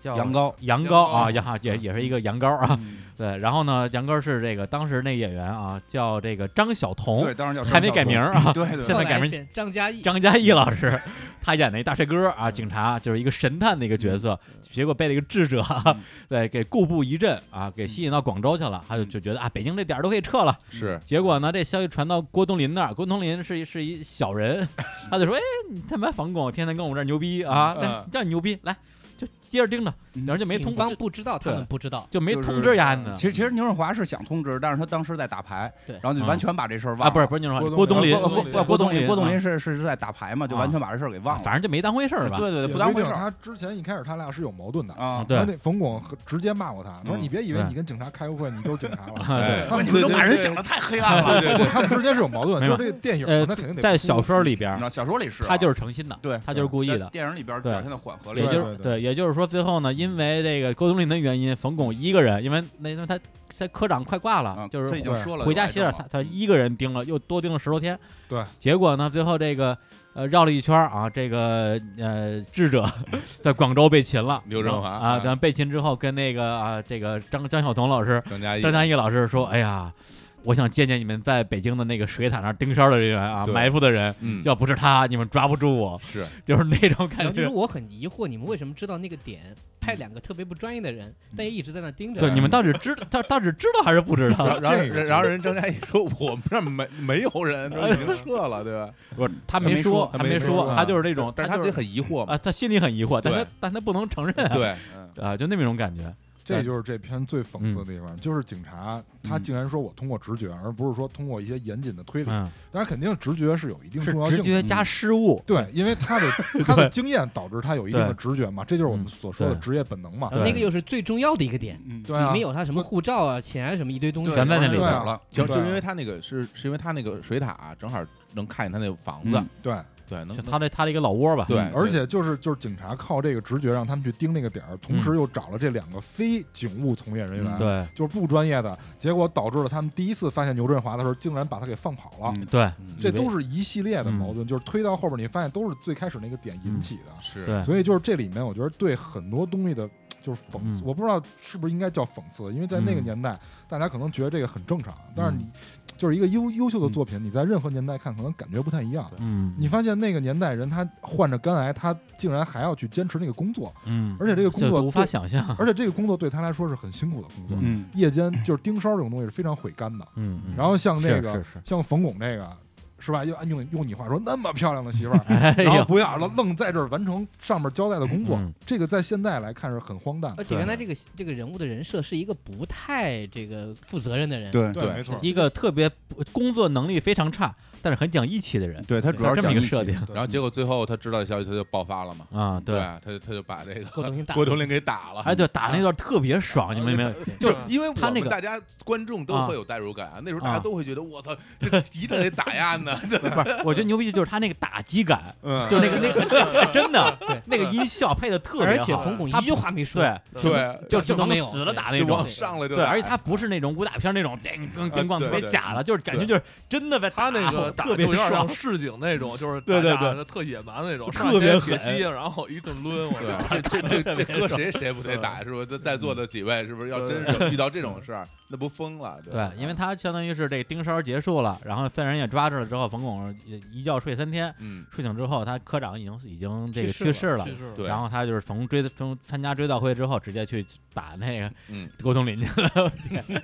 然后这个戏基本上一刀尾声嘛。最后电影电影的结尾是一段他跟那个啊张嘉译的两个人一段搞基的戏，嗯，对， 是吧？哎呦，这就是啊，就相当于是张嘉译把他从牢里从那个那个应该捞看出来看守所嗯捞出来了，捞出来之后说就交个朋友吧因，为因为打了人，啊所以所以就啊，对，捞出来说交个朋友吧。嗯然后冯巩就是那种爱答不理的，然后江山说：“哎呀，你人怎么这样啊？”然后冯巩说：“他一会儿往前走，他一会儿回头，嗯，我就交这个朋友。”结果这时候张嘉译突然就一回头，然后灿然一 笑，然后然后两个人就开始开始对眼儿。我说：“哎呦，那时候就开始流行这个了。不那电那影当中电视结束了还有一点，小说电影呢加了一个细节，就是嗯他给一个人打电对打话，电话那个是这个哦戏对对最对精彩的地方。啊，对对，就这个我可以，我就我一会儿可以单独再说，因为行这个嗯点说实话我我没太懂，我想我想请教一 下。当时我看出了卫斯理的感觉，啊，对对对对对对，因为这个这个东西是小说里完全没有的没有的对是我吧讲一下小说跟电影的几个嗯大的区别吧。嗯呃，一个是关于他们俩的关系的设定，对，就是在电影里边说了一句，嗯，说哎，我们咱们都领证了，嗯什么什么之类的，对等于是暗示他们俩是已结婚婚了嗯夫妇，，但是没法他们俩所有的表现嗯，都不像两口子的表现。嗯如果已经领了证了，一个前男友回来，怎么你就嗯那么那么容易就跟人跑了？嗯这不像是嗯就是结婚之后的关系。对，也就是他在小他在小说里边根本两个人就是那没种结婚，男女恋人朋友哦对对啊，就是同居那关种系同居关系。嗯对，所以我还在想啊，为什么他电影里边就是非常突兀的加这么一句话？我觉得可能是跟审查什么有对关，那系。会儿时代审查对有，关，就是你想一，你想这个非法同一居九那会九儿六有嗯年的时候，两个人没结婚就同居，是不是不太好？呃作为主角，呃，你有那个是这那样样，的行那为个应该对可能当嗯时是有法律不太允许，因为他在电影里有过一句，他去跟那个他科长说，说我嗯跟媳妇儿睡觉，就是他科长应该都不知道他结婚了，还说一句啊这话你也随便敢跟我敢说，嗯这我不是就跟你说嘛，所以对可见那会儿就是非法同居还是有对问题的，那当会时儿开房都得要结婚证的，对对对，当初对开房是要结婚证的，对，所以呢，因为我觉得是因为这个设定导致他最后电影的结尾没有办法跟着小小说走。嗯嗯嗯小说呢，首先它的埋伏点不是嗯水塔，嗯而是在一个半山坡，嗯山坡里的那么一一块平地，嗯旁边就全都是一些花草树木之类的，哦是在那儿监视的更。严而且更严而且这我操而且小说里的床戏特别多，啊，就是他跟冯巩跟江山的床戏啊好几段儿，是吧然后包括他在这个埋那个埋伏的时候，用望远镜看嗯。就各种居民楼里边的床戏啊，嗯各各种床戏哎呦特别好。这哎就哎呀小狗窗的意思， 最后的结果呢，相当于他把时间顺序稍微倒了一下，嗯是电影里边是他在表彰会的时候，嗯他去打郭冬临了，嗯但是在这个小说里边，他是直接从追悼会出去就去打郭冬临了嗯，然后就被抓起来了。被被抓起来之后，后来那个张嘉译去捞他，他就说那个，呃，就是说呃你这份立大功，我们会给你和你科长申请这些东西的，嗯申请功劳什么的。他说你别给我说这个，你第一先把我弄回去，对，第二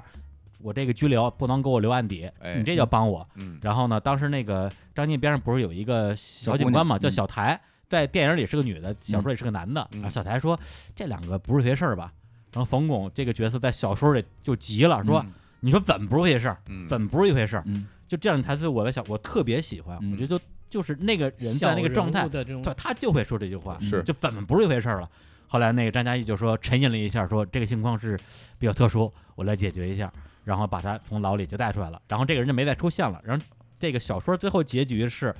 表彰大会的时候，冯巩没有在，他去干嘛了呢？带着江山两个人去了他埋伏的那个嗯半山腰那个地儿。嗯然后江山问他说：“这个地儿是不是你一辈子最重要的地儿？”嗯他说：“是。”说：“我是不是对你最重要的人？” 嗯他说：“是。”那他就说：“搞了，那你是不是应该？哎 我操！你是不是应该说点什么？他跟我说，咱们结婚吧。嗯啊，小说是这么结的，嗯但是因为电影的好设定，他们俩是顺已畅婚关系，所以这个结尾就没法这么嗯就没法这么结了嗯，只能让他去跟跟张天去搞基了。啊，那这这这他是这样的啊，看来那时候我觉得这电影里边儿也嗯就是杨高警官最后的嗯这个回头，可能也嗯是对他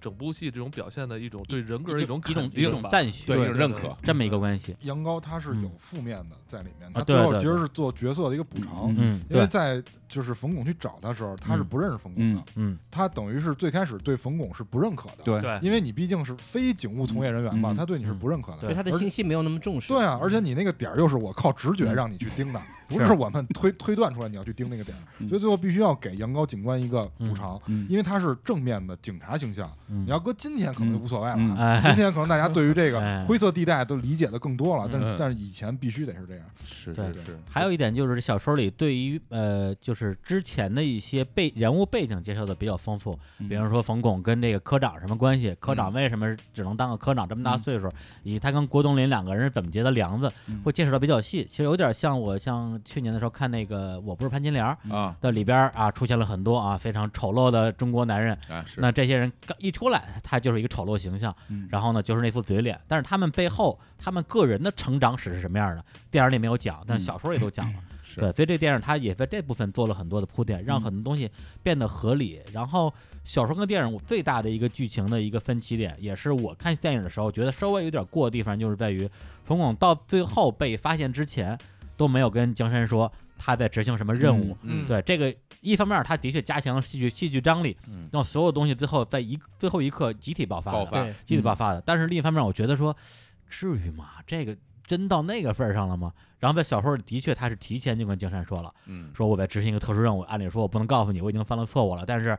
科长已经不行了，嗯然后我现在要一个人去盯，然后你每天给我送一次饭。从这个节点上，两个人其实就就已经和解了，哎就提前嗯和解了。这是小说跟电影一个区别吧？嗯，对嗯因为电影那么改是为确实是为了戏剧张力，对对要不然他对最后推不起来那个情绪。是是是就就为了所有电影就为了打那一下，是，对，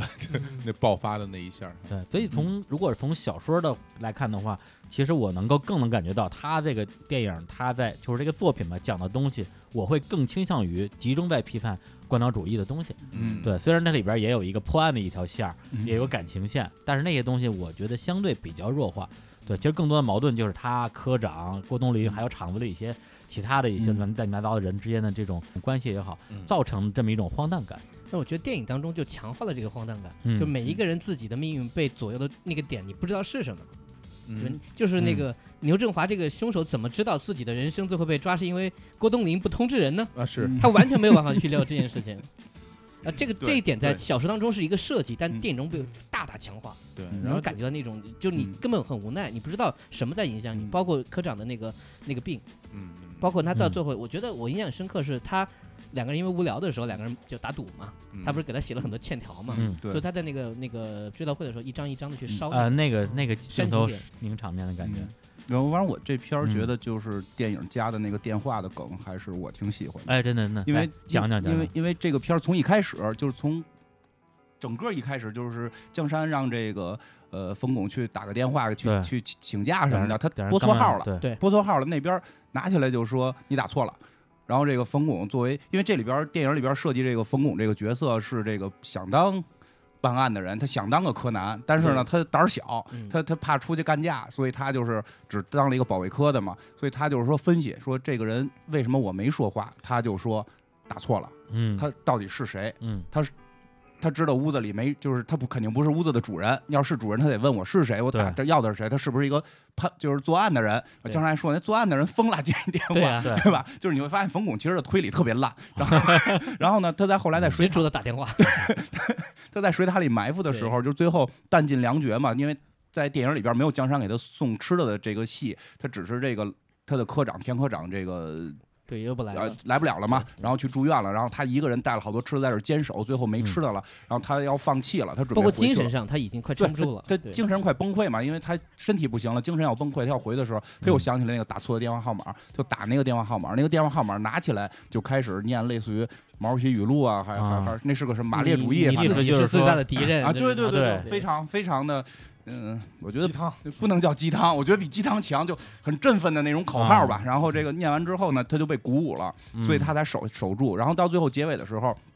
他被从监狱里捞出来嘛，他又问这个，你帮我这个查一个地址。对，他就问那个警察说：“你能帮能不能帮我查这个地方号码的地址？”然后他们就查着了嘛，就去了。去了之后，先是敲门没人听，然后楼道里过来一大妈，告诉他说的这个你摁摁门铃儿，嗯他听听不见，就是他听不见敲门。嗯然后他们一按门铃呢，也没门铃响的动静。但是这时候嗯门开了，出来一个坐轮椅的大爷，出来就说：“我不认识你。”嗯然后这冯巩说：“啊，你是不认识我，但是呢，这个我经常特别打感谢啊，你对你经常给我打电，我给你打过电话，我特别感谢你，你帮助了我什么的。啊然后他继续说：“我不认识你。”然后最后就是进了屋之后，啊这个警警官先发现了他是个是个 NPC，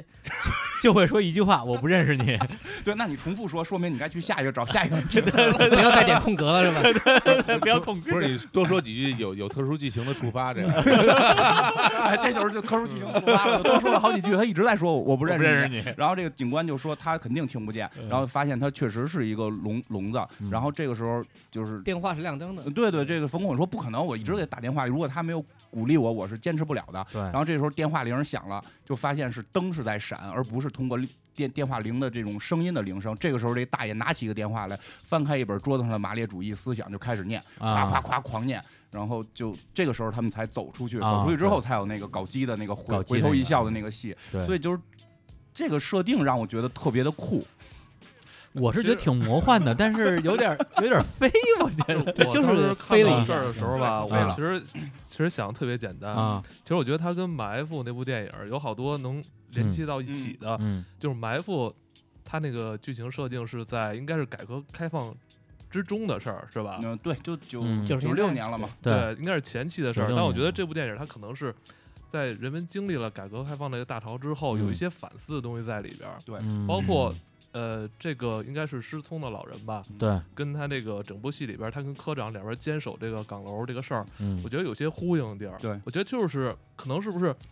我们应该坚守一些东西？对，就是在这老个一时代代坚守的那些对。吧嗯因为实际上科长，因为我跟别人一块儿看的，他们也觉得科长疯了，嗯为什么得肝癌了还还还嗯这个坚守？他是他是不是被洗脑了什么的？其实我觉得。不是说被什么洗脑了，因为最后科长说了，他就是说责任感。嗯对我觉得这个是不管你在什么时候人该有的一个责任嘛。对，当然剧情肯定是夸张了啊对对对但是可能我觉得导演包括他原著对小说可能是，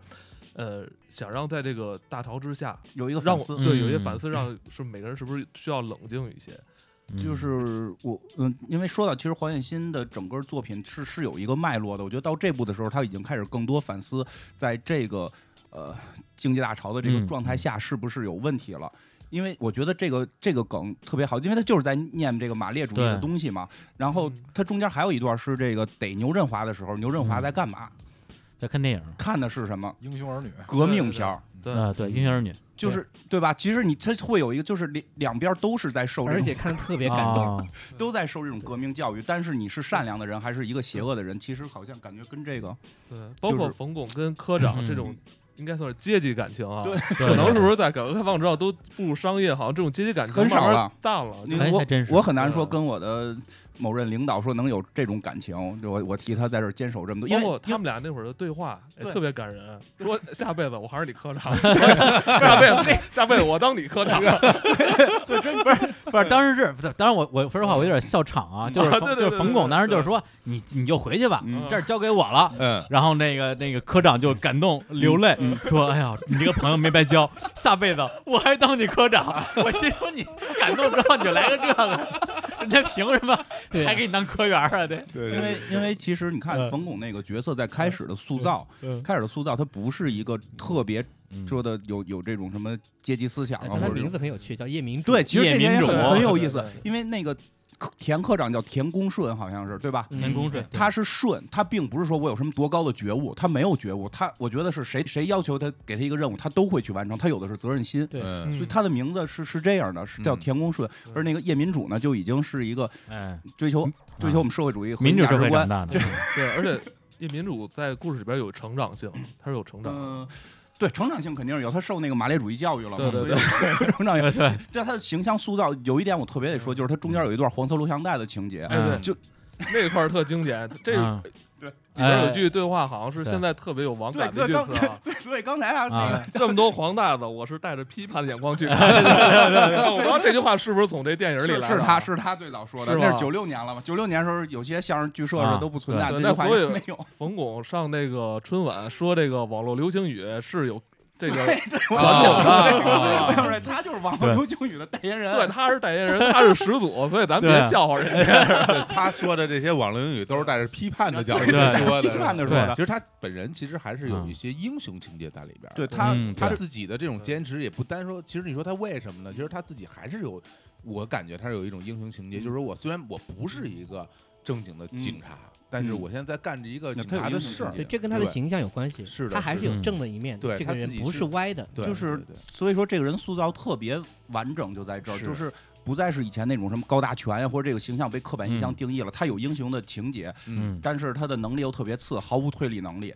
嗯然后那个就不太听组织的，然啊他啊后就或者一味牺牲，反正对啊我就是我就我就干了，是吧？对他没有也没有那也不种是精神，这他最后啊等于是被老田感动嘛，然后对就是为了交情留下来的，而且就是他嗯开始看黄带子这个情节是把这个人真正丰满起来的，因为大夫那也太坑人了，不是？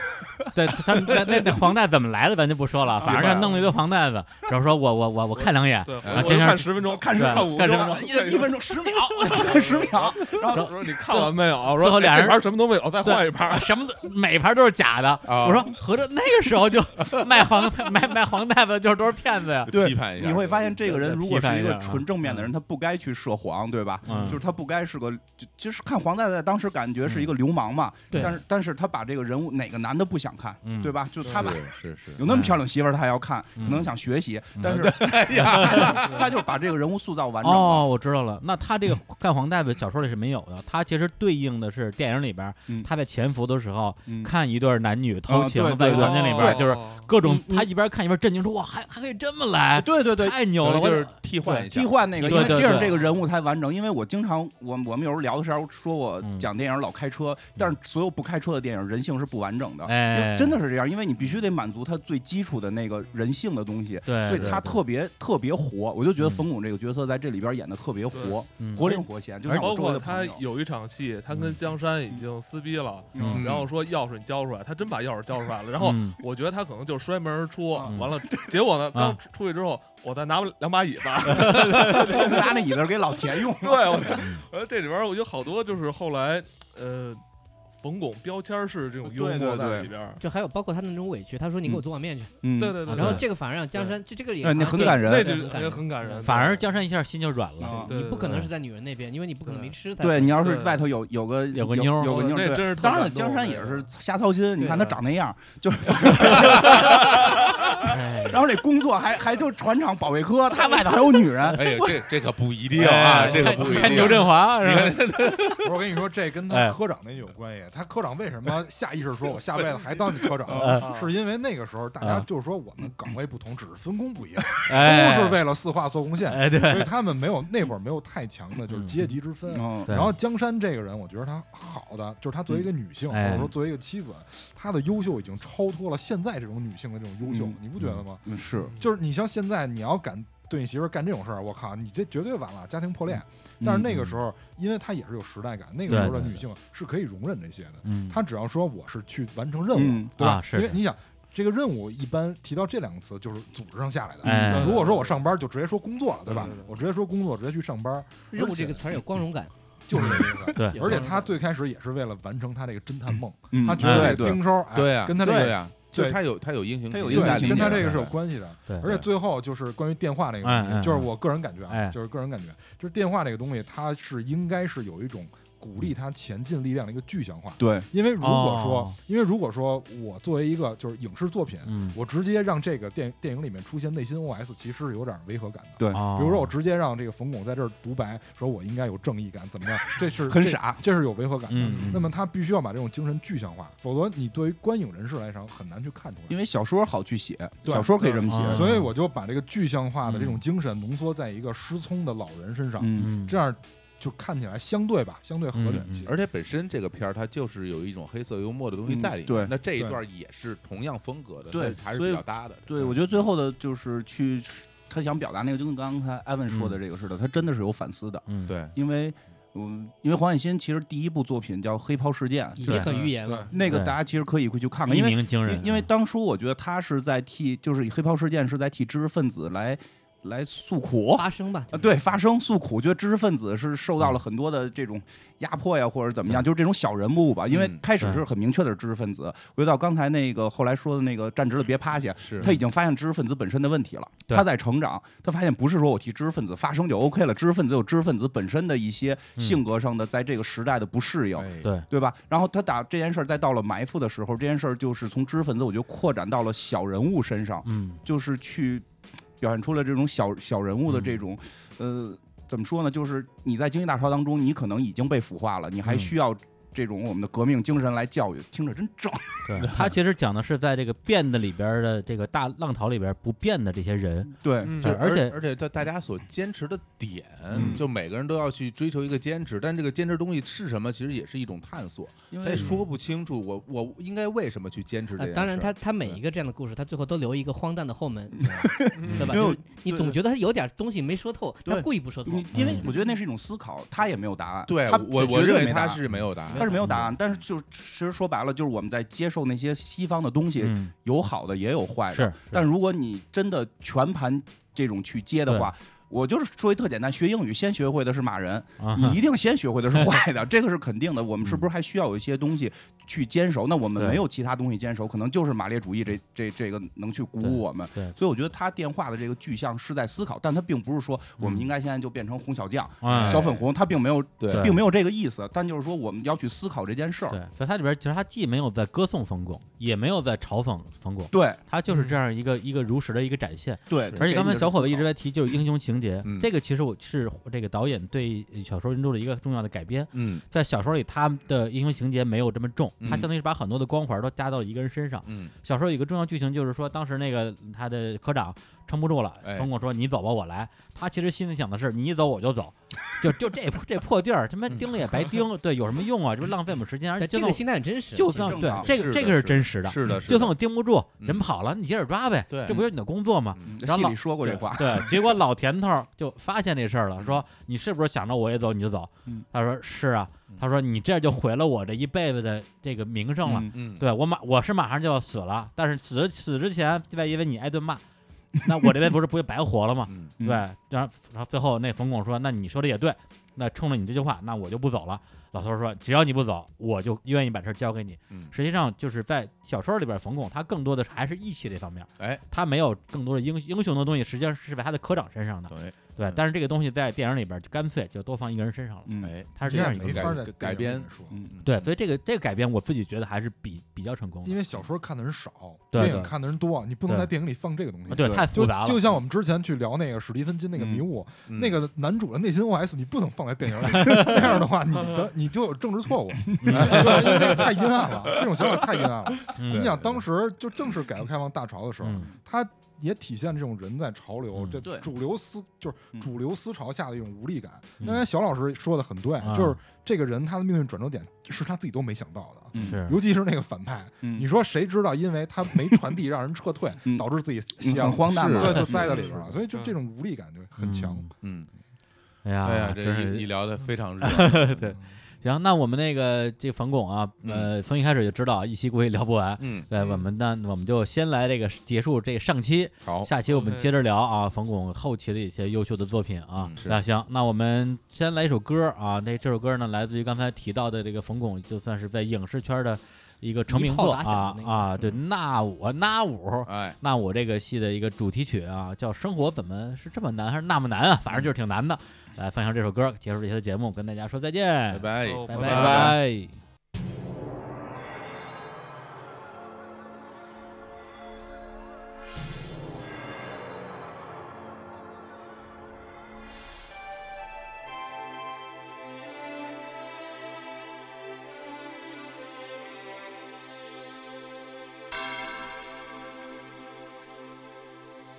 大清国，定都北京，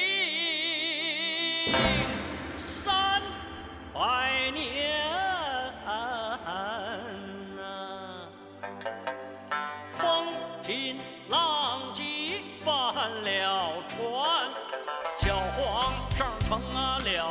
兵，铁杆儿庄稼他撂倒在田边，嘿嘿。铁饭碗、金饭碗，他多年生锈也会把那底儿锈穿。八旗子弟断了钱粮愁，愁得干瞪眼，不知道眼打哪儿咸，醋打哪儿酸嘞。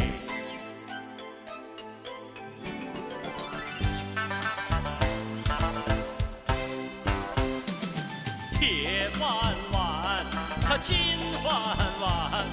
它多年生锈也会把那底儿锈穿。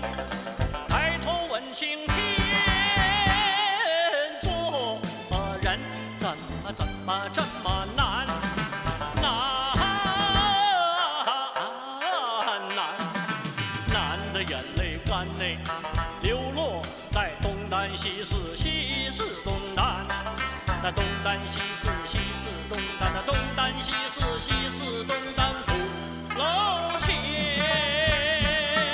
我做人他怎么这么难？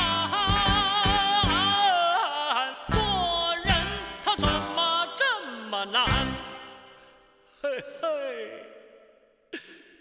怎么这么难？